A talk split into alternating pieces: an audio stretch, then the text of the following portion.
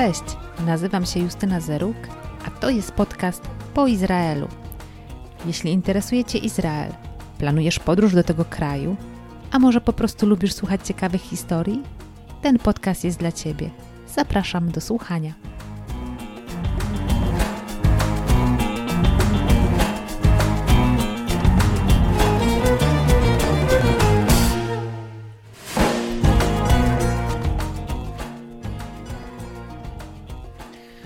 Podcast po Izraelu, odcinek piąty. Witam serdecznie. W dzisiejszym odcinku opowiem o Jerozolimie, a właściwie o Starej Jerozolimie, bo temat Jerozolimy to temat bardzo obszerny. Na temat tego miasta powstało wiele publikacji, wiele książek, wiele filmów. Jest to szczególne miasto, jedyne w swoim rodzaju, i dlatego dzisiaj skupię się tylko na Starym Mieście. Właściwie to zrobimy sobie taką małą wycieczkę w obrębie murów Starego Miasta w Jerozolimie. Jeżeli wyjeżdżamy po raz pierwszy w jakieś nowe miejsce, to uważam, że powinniśmy się do takiego wyjazdu przygotować. Nawet jeżeli wyjeżdżamy z grupą zorganizowaną i będziemy mieć przewodnika pod ręką, który będzie opowiadał nam historię miejsca, w którym się znaleźliśmy, to jednak mimo wszystko zachęcam do tego, żeby praktykować taką świadomą turystykę i wcześniej przygotować się, przeczytać chociażby podstawowe informacje, znaleźć chociażby podstawowe informacje na temat danego miejsca, do którego się wybieramy. Dlaczego? Ponieważ ludzie mają to do siebie, że wiele faktów, wiele rzeczy zapominają i w natłoku nowych informacji bardzo łatwo się jest pogubić. Ostatnio gdzieś tam w internecie znalazłam wywiad z osobami, które indywidualnie wyjechały do Izraela, no i opowiadały o tym, jak to zwiedzały Jerozolimę. Na początku z przewodnikiem, Chwała im za to, bo w Jerozolimie jest masa miejsc, masa obiektów, które no, wymagają wytłumaczenia, wyjaśnienia, żeby być świadomym tego, co się widzi. Ale mimo to, że te osoby miały przewodnika, to potem w tej audycji pojawiły się błędne informacje na temat poszczególnych miejsc. Dlaczego tak się dzieje? Otóż no, ja się temu nie dziwię, bo rzeczywiście w natłoku wszystkich informacji trudno jest zapamiętać szczegóły. I nawet wielokrotnie prowadząc grupy, pamiętam, że zdarzały się takie sytuacje, że osoby podchodziły do mnie, mimo że opowiadałam o danym obiekcie w autokarze, przed zwiedzaniem obiektu, po zwiedzaniu obiektu i potem znowu w autokarze. I mimo to niektóre osoby podchodziły i dopytywały: Zaraz, zaraz, a jak się nazywał ten kościół, który tam widzieliśmy? Zaraz, zaraz, a w którym to miejscu było? I ja się temu nie dziwię. I nie zrozumcie mnie źle, w takich pytaniach nie ma nic złego. To właśnie dobrze, że każdy pyta, bo kto pyta, to nie błądzi. I naprawdę lepiej dopytać i poukładać sobie właśnie te informacje, żeby być świadomym tego, gdzie się znajdujemy i co widzimy. Uważam właśnie, że taka świadoma turystyka jest odpowiednią, właściwą turystyką, czy też pielgrzymka do miejsc świętych, miejsc dla nas ważnych, szczególnie należy się przygotować. Więc dlatego w notatkach do tego podcastu znajdziesz książki, które polecam jeżeli chodzi o e, zwiedzanie Jerozolimy. Są to głównie przewodniki. Również podlinkuję tutaj stronę Centrum Informacji Chrześcijańskiej, które znajduje się przy Bramie Jawskiej. Na tej stronie internetowej można znaleźć godziny otwarć miejsc chrześcijańskich, jak również miejsc typowo turystycznych, na przykład e, godziny otwarć muzeów czy też e, parków narodowych. Przejdźmy już do naszej wycieczki. Zacznę od cytatu z książki Murphy O'Connora, wykładowcy Nowego Testamentu i literatury międzytestamentowej mm, w szkole École Biblique w Jerozolimie. W jego przewodniku po Ziemi Świętej część o Jerozolimie zaczyna się tak. Stare miasto otaczają mury, które nie dominują, zamykają, ale nie stanowią granicy. Wrażenie potęgi jest iluzją. Miasto nie jest twierdzą, a jego mury nie są zaporą, lecz kurtyną. Przyciągają, prowokują przybysza, a w końcu zamykają go w swoich objęciach. Miasto wyzwala namiętność, a rozwój i kurczenie się wyznaczonych murami granic obrazuje jego zmagania, by podołać oczekiwaniom, jakie wzbudzało. Sama nazwa Jerozolima, Jeruszalaim najprawdopodobniej oznacza miasto pokoju od hebrajskiego Ir Shalem.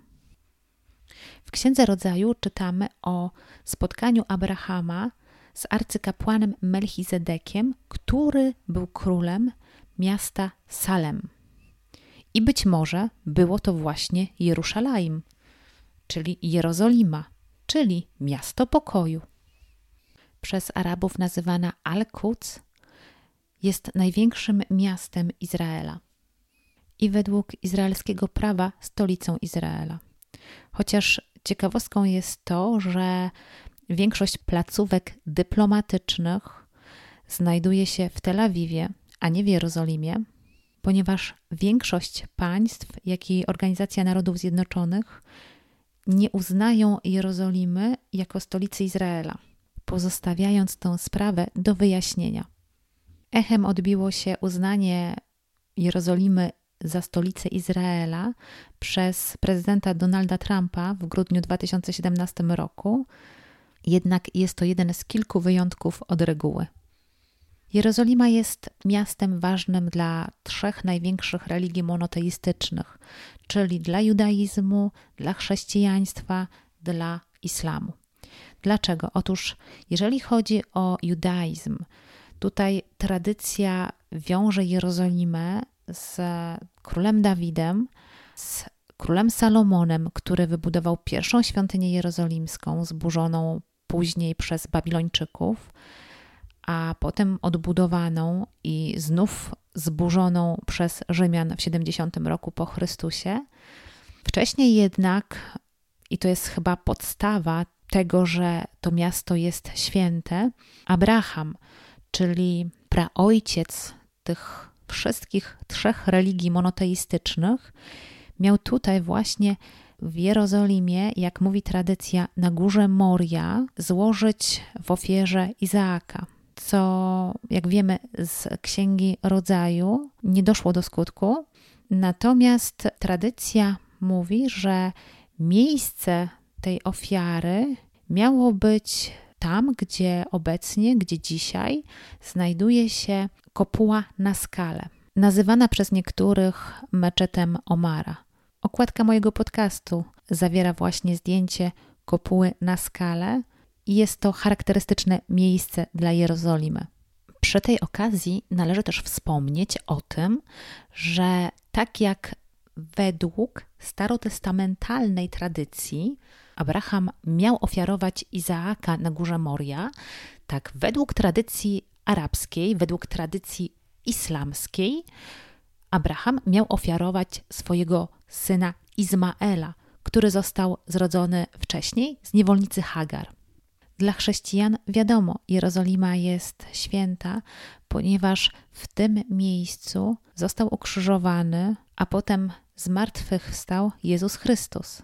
Później dla muzułmanów jest również ważna ze względu na to, że tutaj prorok Mahomet miał wstąpić na swoim koniu do nieba z tego miejsca. Takich obrazków życia codziennego nie zobaczymy w żadnym innym miejscu na świecie. Jerozolima jest niepowtarzalna, ma niepowtarzalne zabytki i miejsca kultu. Lokalni Żydzi, chrześcijanie, muzułmanie, przyjezdni turyści i pielgrzymi mieszają się między sobą i ten pozorny rozgardiasz i bałagan tworzy unikat w całym tego słowa znaczeniu. Unoszące się w powietrzu zapachy orientalnych przypraw, nawoływania w różnych językach, to wszystko scala się w jedną całość. i jest niesamowitym doświadczeniem. Skupmy się jednak na Starym Mieście, które jest otoczone czterokilometrowym starym murem z czasów Sulejmana Wspaniałego, czyli XVI wiek. Stare miasto dzieli się na cztery dzielnice, na cztery części. Są to dzielnica chrześcijańska, dzielnica muzułmańska, dzielnica ormiańska i dzielnica żydowska. Do tego starego miasta prowadzą bramy. Jest ich siedem. I tak mamy bramę jawską, nową, damasceńską, bramę Heroda, bramę świętego Szczepana, która jest nazywana również bramą lwów, brama gnojna i brama syjońska. Jest jeszcze ósma brama zamknięta, zamurowana. Jest to brama złota, która ma zostać otwarta w momencie, gdy Mesjasz pojawi się na ziemi. I tak też jak Żydzi czekają na przyjście Mesjasza, tak chrześcijanie czekają na powtórne przyjście Mesjasza. Ktoś żartobliwie kiedyś powiedział, że jak ten Mesjasz już w końcu przyjdzie, to zapytamy go, który on raz już jest na tej ziemi, czy pierwszy, czy drugi. No i wtedy być może wszystko nam się rozjaśni. Którą bramą najlepiej wejść do Starego Miasta? To zależy. Jeżeli jedziemy z grupą, no to przewodnik nas poprowadzi, myślę, że nie raz poprzez Stare Miasto. Natomiast jeżeli jedziemy indywidualnie, to pierwsze kroki powinniśmy skierować ku Bramie Jawskiej, ponieważ w jej pobliżu znajduje się Centrum Informacji Turystycznej i Centrum Informacji Chrześcijańskiej. Tam mało, że otrzymamy mapę Starego Miasta, więc będziemy mogli spokojnie spacerować tymi ciasnymi uliczkami bez obawy, że gdzieś się zgubimy.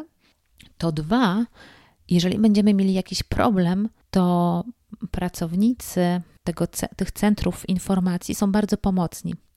Ja miałam kiedyś taką historię, że akurat byłam prywatnie i miałam wylot do Polski z Tel Awiwu w niedzielę rano. I chciałam sobie zarezerwować e, szeruta, czyli taką taksówkę, która zbiera 8 czy 10 pasażerów z poszczególnych miejsc, umawiając się z nimi wcześniej, i potem zabiera ich na lotnisko. I tak samo w drugą stronę, kiedy przyjeżdżamy do, przylatujemy do Tel Awiwu i chcemy dostać się do Jerozolimy, to myślę, że to jest najtańsza.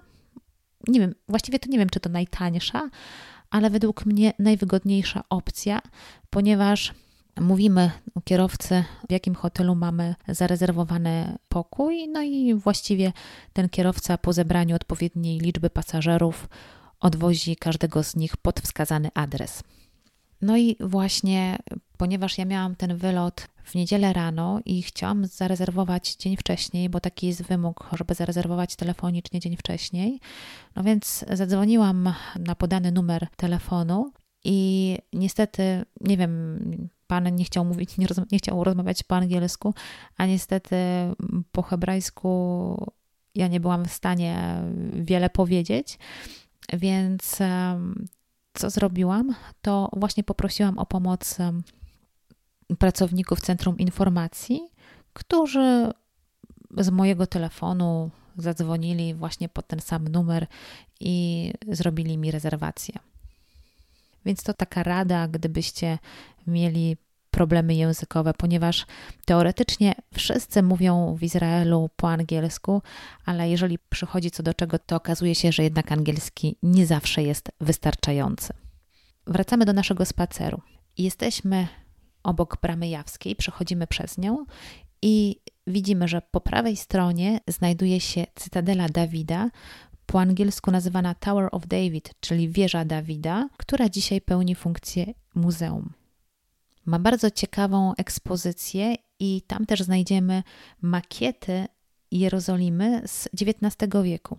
I teraz taka mała dygresja a propos makiet i planów Jerozolimy. To jest bardzo ciekawe, ponieważ Jerozolima przez wieki zmieniała jakby swoją strukturę. Nie zawsze wyglądała tak, jak wygląda dzisiaj. Mam tutaj na myśli Stare Miasto. Jeżeli chcemy zobaczyć Jerozolimę z czasów Jezusa, jak ona wówczas wyglądała, to proponuję, abyście się udali do Muzeum Izraela. Co prawda, to są koszty, bo mm, to trzeba byłoby sprawdzić na stronie internetowej, jakie są ceny biletów, ale wejście jest płatne, natomiast warto. Jeżeli interesuje Was historia, to koniecznie trzeba zajrzeć do Muzeum Izraela, bo tam poza bardzo ciekawymi ekspozycjami z różnych działów. E, można też zobaczyć właśnie tą makietę, ogromną makietę w skali 1 do 50 z czasów drugiej świątyni. Z modelem świątyni po przebudowie dokonanej przez Heroda Wielkiego. To jeszcze jedna dygresja. Jeżeli chodzi o makiety, jedna z takich makiet znajduje się również nieopodal Sionu Chrześcijańskiego przy kościele świętego Piotra in Gallicantum. Jest to makieta z czasów bizantyjskich, więc jeżeli mamy możliwość, to myślę, że warto porównać właśnie ten plan, rozkład miasta z czasów drugiej świątyni, który znajduje się w Muzeum Izraela, właśnie z tym planem, z tą makietą, która znajduje się tuż obok kościoła świętego Piotra in Gallicantum. No dobrze, ale wracamy już na Stare Miasto, wracamy do Bramy Jawskiej i co dalej? Proponowałabym najpierw udać się do Bazyliki Grobu Pańskiego. Mając mapę w ręku, jest to bardzo proste. Sama Bazylika Grobu Pańskiego jest na tyle wyjątkowa, na tyle specyficzna pod każdym względem pod względem architektury, pod względem historii, pod względem tego, jakie wspólnoty chrześcijańskie opiekują się tym miejscem. Dlatego też dzisiaj nie będę o tym mówić. W następnym roku będzie przygotowany odcinek poświęcony tylko i wyłącznie Bazylice Grobu Pańskiego. Dzisiaj jednak chcę zaznaczyć, że dla chrześcijan jest to najważniejsze miejsce w Jerozolimie i tam za każdym razem kieruję swoje pierwsze kroki. Stąd też moja sugestia, żeby najpierw udać się właśnie do Bazyliki Grobu Pańskiego. Po wyjściu z Bazyliki Grobu Pańskiego proponuję z placu przed Bazyliką kierować się w stronę wschodnią i po przejściu około 100 metrów po lewej stronie zobaczymy kompleks świętego Aleksandra Newskiego, który składa się e, z cerkwi, domu pielgrzyma oraz części muzealnej. Wstęp tutaj jest płatny. Dalej, naprzeciwko tego kompleksu znajduje się neogotycki kościół, luterański kościół Zbawiciela – a naprzeciwko tego kościoła znajduje się obszar zabudowany sklepami zwany Muristanem, która to nazwa w języku perskim oznacza szpital. I przypomina, że niegdyś znajdował się tutaj szpital świętego Jana. Należy też wspomnieć, że w dzielnicy chrześcijańskiej można też zobaczyć kościół świętego Jana Chrzciciela, którym opiekują się prawosławni Grecy w dzielnicy chrześcijańskiej znajduje się również siedziba kustodii Ziemi Świętej z klasztorem i kościołem pod wezwaniem Najświętszego Zbawiciela oraz Stary Dom Polski, którym opiekują się siostry Elżbietanki i jest to dom przeznaczony dla polskich pielgrzymów. Więc jeśli wyjeżdżacie indywidualnie, i chcielibyście skorzystać z zakwaterowania w Starym Domu Polskim, czy też w Nowym Domu Polskim, który znajduje się niedaleko bramy damasceńskiej, ale już poza murami Starego Miasta, proponuję, aby bezpośrednio, aby wygooglać sobie w internecie kontakt do sióstr Elżbietanek i bezpośrednio się z nimi skontaktować. Potem, kiedy już zapoznamy się z dzielnicą chrześcijańską, proponuję udać się do dzielnicy żydowskiej, gdzie znajduje się ściana płaczu. Ze względów bezpieczeństwa będziemy musieli przejść przez bramki wykrywające metal, więc, tak jak wspominałam w pierwszym odcinku, radzę się do tego przygotować. O ścianie płaczu powiem e, przy innej okazji szerzej.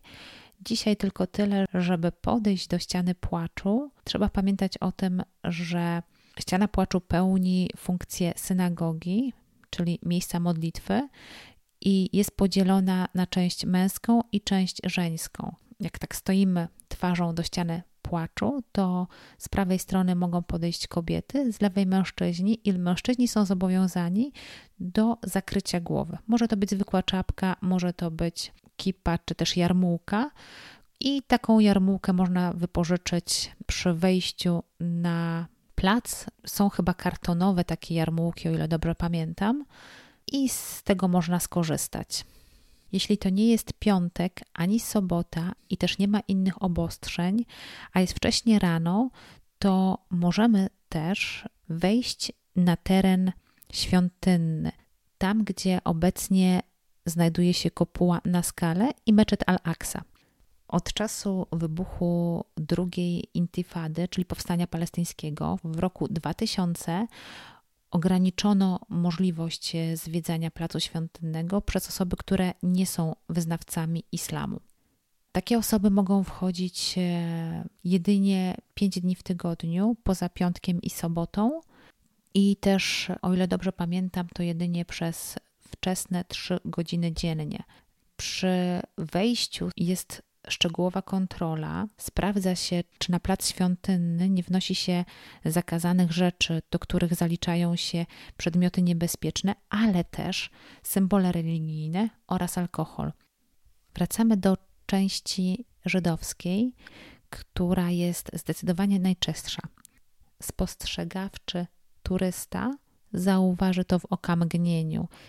Przejście z dzielnicy muzułmańskiej do żydowskiej nie ma widocznej granicy. Jedyną widoczną granicą jest fakt tego, że robi się nagle czyściej i żadne śmieci nie walają nam się pod nogami. Co można zobaczyć ciekawego w dzielnicy żydowskiej? Otóż poza ścianą płaczu warto zajrzeć do parku archeologicznego Ofel, gdzie wstęp jest płatny, który rozciąga się na południe od krawędzi wzgórza świątynnego i tam też można zobaczyć odsłonięte przez archeologów pozostałości ruiny z czasów Heroda Wielkiego, ale też z czasów krzyżowców. W dzielnicy żydowskiej znajdują się też cztery synagogi sefardyjskie, ponadto synagoga Ramban i synagoga Hurwa, która została odbudowana w 2010 roku.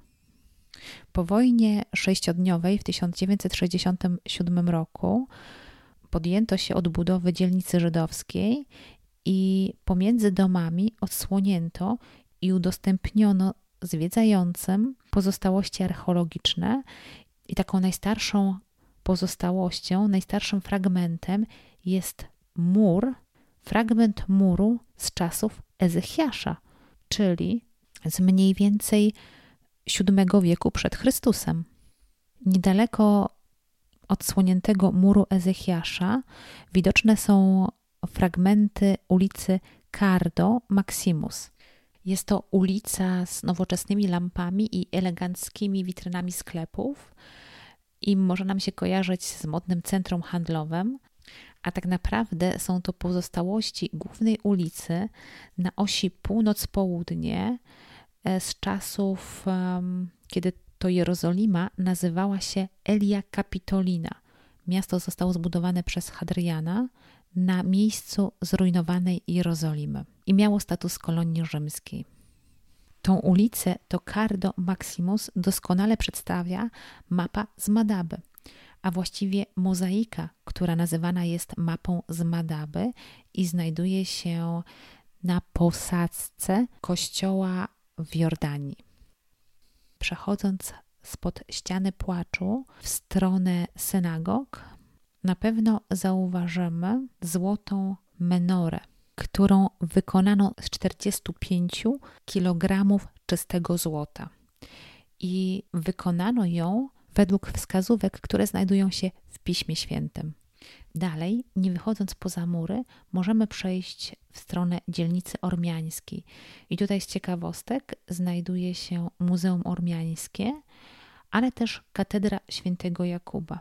Niestety, jeżeli chodzi o katedrę świętego Jakuba, to tutaj godziny otwarcia są bardzo ograniczone, bo jedynie od poniedziałku do piątku katedra świętego Jakuba jest otwarta pomiędzy 6.30 rano a 7.30 i potem pomiędzy 15 a 15.30. Więc sami rozumiecie, że zwiedzanie tej akurat katedry może być nieco skomplikowane. Z takich ciekawostek, tutaj też w dzielnicy ormiańskiej znajduje się kościół świętego Marka, gdzie według tradycji syryjskiej miały miejsce ostatnia wieczerza i zesłanie Ducha Świętego. Więc to miejsce możemy nazwać konkurencyjnym wieczernikiem, bo jednak większość pielgrzymów i turystów udaje się do wieczernika, sali na górze, która znajduje się na dzisiejszym Syjonie chrześcijańskim, poza murami miasta, i do tego miejsca prowadzi brama syjońska. Mijamy bramę syjońską i wąską ulicą wzdłuż wewnętrznej strony murów miasta kierujemy się w stronę Bramy Jawskiej. I tak też zataczamy koło. Co możemy dalej zrobić? Jest kilka opcji. Otóż możemy sobie zrobić wycieczkę po murach, które otaczają Stare Miasto. Jest to płatna atrakcja, ale myślę, że warto. Możemy też przejść poza murami czy wewnątrz murów do bramy świętego Szczepana. I tą drogą wejść znowu do środka i rozpocząć zwiedzanie kolejnych miejsc w dzielnicy muzułmańskiej, które nam jeszcze zostały na naszej liście. A co tutaj jeszcze jest? Otóż przede wszystkim zaraz za bramą świętego Szczepana po prawej stronie znajduje się kościół świętej Anny i sadzawka Betesda. Wejście do tego miejsca jest płatne i tutaj możemy zwiedzić piękną trzonawową romańską bazylikę, w której jest niesamowita akustyka. W prawej nawie znajduje się wejście do krypty, gdzie mieszczą się pozostałości grot, gdzie według tradycji miała przyjść na świat Maryja, córka Joachima i Anny, o czym informuje nas protoewangelia Jakuba z II wieku. Tuż obok kościoła pod wezwaniem świętej Anny mieści się również sadzawka Betesda, znana nam z kart Ewangelii. Po wyjściu od świętej Anny skręcamy w prawo i kierujemy się ulicą prosto, mijając po drodze, a być może też zatrzymując się najpierw przed wejściem na teren Studium Biblicum Franciscanum, gdzie znajduje się kaplica biczowania, której renowacją zajmował się, jak zapewne pamiętacie, Antonio Berluzzi. Tutaj zazwyczaj też grupy pielgrzymkowe rozpoczynają drogę krzyżową. Niektóre też grupy rozpoczynają drogę krzyżową na terenie dzisiejszej szkoły muzułmańskiej. I tak też kierując się za kolejnymi stacjami drogi krzyżowej, będziemy przechodzić pod łukiem nazywanym Ecce Homo, który znajduje się na Via Dolorosa. I jest to łuk z czasów Hadriana, z czasów Elia Capitolina, ale też pojawiła się pewna legenda, która mówi, że w ten łuk zostały wmurowane dwa kamienie, na których stali Jezus i Piłat, gdy Piłat mówił oto człowiek, czyli ecce homo i stąd też miała wziąć się nazwa łuku. W XIX wieku nawrócony na chrześcijaństwo francuski Żyd Marie Theodor Ratisbonne zakupił ziemię przylegającą do łuku i wybudował tam klasztor dla zgromadzenia sióstr syjońskich, których stał się założycielem. Dzisiaj można zwiedzać e, podziemia klasztoru. Wstęp jest jednak płatny, o czym należy pamiętać. I w czasie zwiedzania tych podziemi można zobaczyć sadzawkę, która kiedyś stanowiła fosę dla twierdzy Antonii, czyli tej twierdzy, w której został skazany Jezus, której zatrzymywał się Piłat, kiedy z Cezarei Nadmorskiej przybywał do Jerozolimy. W podziemiach też można zobaczyć pozostałości ulicy Rzymskiej oraz też elementy, na których jest wyryta w płycie kamiennej plansza do popularnej wśród rzymskich żołnierzy gry w króla. Ta starożytna posadzka w podziemiach klasztoru panien syjońskich i w kaplicy skazania Jezusa na śmierć nazywana jest Litostrotos. Po wyjściu z kościoła Ecce Homo kierujemy się do stacji trzeciej, która znajduje się na skrzyżowaniu Via Dolorosa z ulicą El Ouad, którą możemy dojść do bramy damasceńskiej. Dziś przy stacji trzeciej znajduje się kaplica wybudowana przez żołnierzy z armii Andersa. Wewnątrz niej znajduje się płaskorzeźba Chrystusa przedstawiająca pierwszy upadek pod krzyżem. Dalej, w głębi dziedzińca, który należy do kościoła ormiańsko-katolickiego, znajduje się czwarta stacja drogi krzyżowej. I tam też w latach 2009-2016 znajdował się tryptyk jerozolimski i trwała wieczysta adoracja Najświętszego Sakramentu, o której opowiem przy innej okazji. Po opuszczeniu czwartej stacji Drogi Krzyżowej proponuję podążyć za kolejnymi stacjami aż do Bazyliki Grobu Pańskiego. I tym samym kończymy zwiedzanie Starego Miasta w Bazylice Grobu Pańskiego. Taka jest moja propozycja zwiedzania Starego Miasta w Jerozolimie. Wszystkie szczegółowe informacje można wyczytać w przewodnikach i myślę, że warto przygotować się do zwiedzania tego szczególnego miejsca, zanim do niego się udamy. Na koniec jeszcze kilka porad. Otóż, jeśli wyjeżdżamy sami, pamiętajmy o bezpieczeństwie. Mówiłam o tym w odcinku pierwszym tego podcastu. Jeżeli chodzi o zakupy pamiątek, to pamiętajmy o tym, że poza utartymi szlakami turystycznymi jest taniej. Czyli poza tymi głównymi uliczkami warto wejść w jakąś taką węższą uliczkę i tam te ceny będą zdecydowanie niższe, a poza tym trzeba się targować. Tutaj przytoczę taką anegdotkę z jednego z moich pierwszych wyjazdów, kiedy to już nie pamiętam jak to się zaczęło, ale wdałam się w jakąś rozmowę z, ze sklepikarzem, który chciał mi bardzo sprzedać piękną spódnicę z jedwabiu. Zachwalał ją wspaniale i kosztowała ona na początku 150 dolarów. Pyta, skąd jestem? Pewnie z Ameryki. No mówię, że nie, nie, że jestem z Polski. A, z Polski. No to jak dla ciebie to będzie 80 dolarów. Okej, okay, ale ja nawet nie chciałam kupić tej spódnicy. Więc e, dyskutowaliśmy, dyskutowaliśmy i w końcu dałam się namówić i kupiłam ją za 20 dolarów. Więc um, można, można uzyskać dobre ceny, można, a nawet należy się targować i o tym trzeba pamiętać. I pamiętajmy o odpowiednim stroju i zachowaniu, szczególnie w miejscach kultu. Czy to w świątyniach chrześcijańskich, czy to na placu przed ścianą płaczu, czy w synagodze, czy na placu świątynnym. Zwraca się na to bardzo dużą uwagę i jeżeli nie będziemy odpowiednio ubrani, mogą spotkać nas nieprzyjemności, a tego pewnie byśmy nie chcieli. Dziękuję za wysłuchanie tego odcinka. Mam nadzieję, że ilość dygresji Was nie przytłoczyła. Życzę Wam jak najszybszego wyjazdu do Jerozolimy. Mam nadzieję, że informacje przekazane w tym odcinku są pomocne.